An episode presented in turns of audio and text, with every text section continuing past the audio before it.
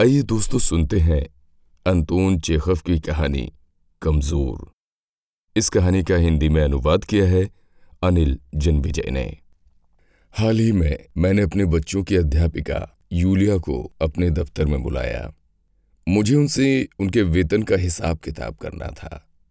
मैंने उनसे कहा, आइए, बैठिए। जरा हिसाब कर लें। आपको पैसों की ज़रूरत होगी। पर आप इतनी संकोची हैं कि ज़रूरत होने पर भी आप खुद पैसे नहीं मांगेगी।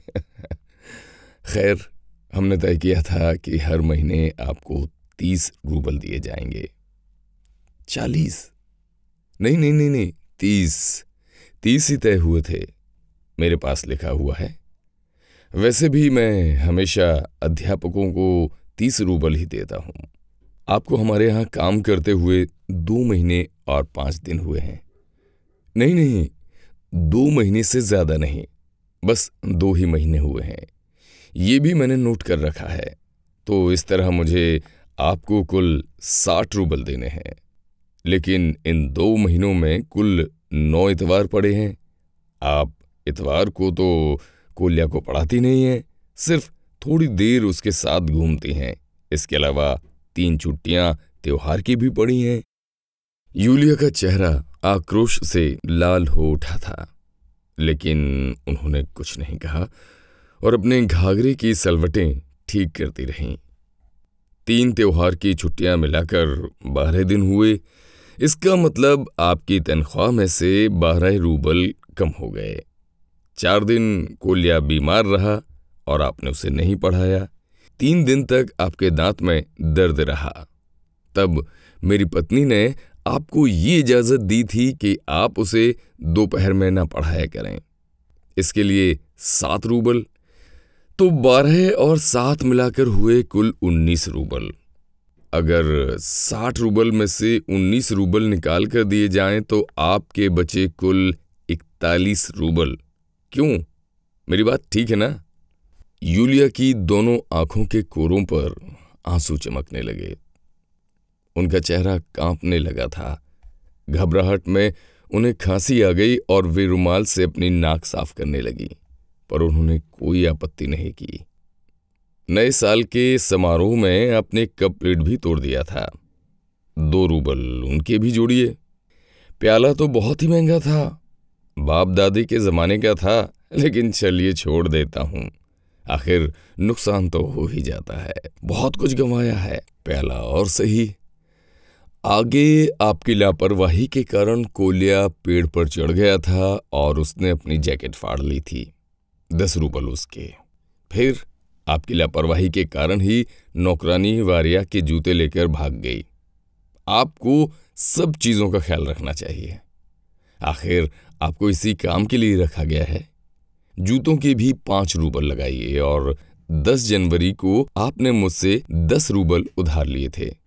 नहीं, मैंने आपसे कुछ नहीं लिया। यूलिया ने फुसफुसा कर कहा, लेकिन मैंने ये नोट कर रखा है। चलिए चलिए, ठीक है, कुल सत्ताईस रूबल हुए। इकतालीस में से सत्ताईस घटाइए, बाकी बचे चौदह। उसकी दोनों आँखें आँसू से भर गई थीं, उसकी सुंदर और लंबी नाक पर। पसीने की बूंदें झलकने लगी थीं बेचारी लड़की।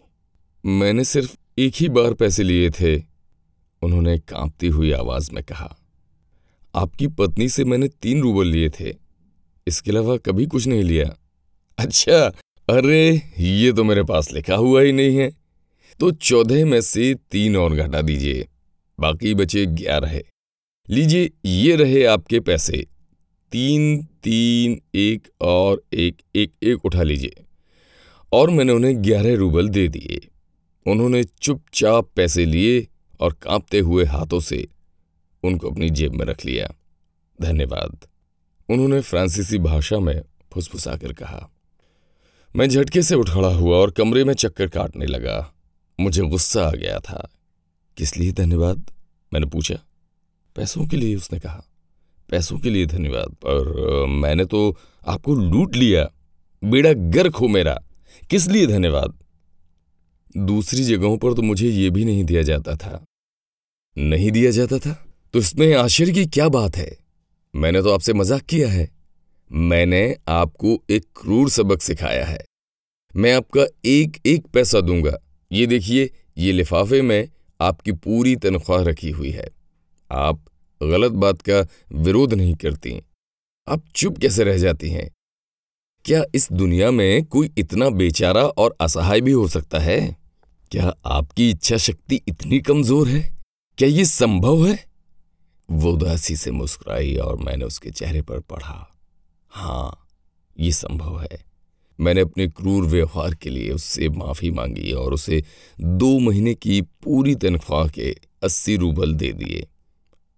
वो आश्चर्यचकित हो उठी और बेहद संकोच के साथ मेरा आभार प्रकट करने लगी।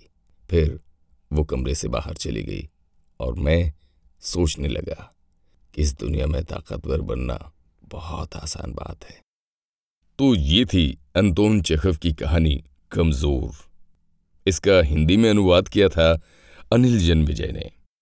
हम धन्यवाद देना चाहेंगे अनिल जन विजय जी का, जिन्होंने हमें अनुमति दी इन कहानियों को पढ़ने की। ये कहानी आपको कैसी लगी, हमें ज़रूर बताएँ। अगर कहानी पसंद आई हो तो हमारे इस चैनल को लाइक, शेयर और सब्सक्राइब करना बिल्कुल ना भूलें। अपना खूब ख्याल रखें। नमस्कार।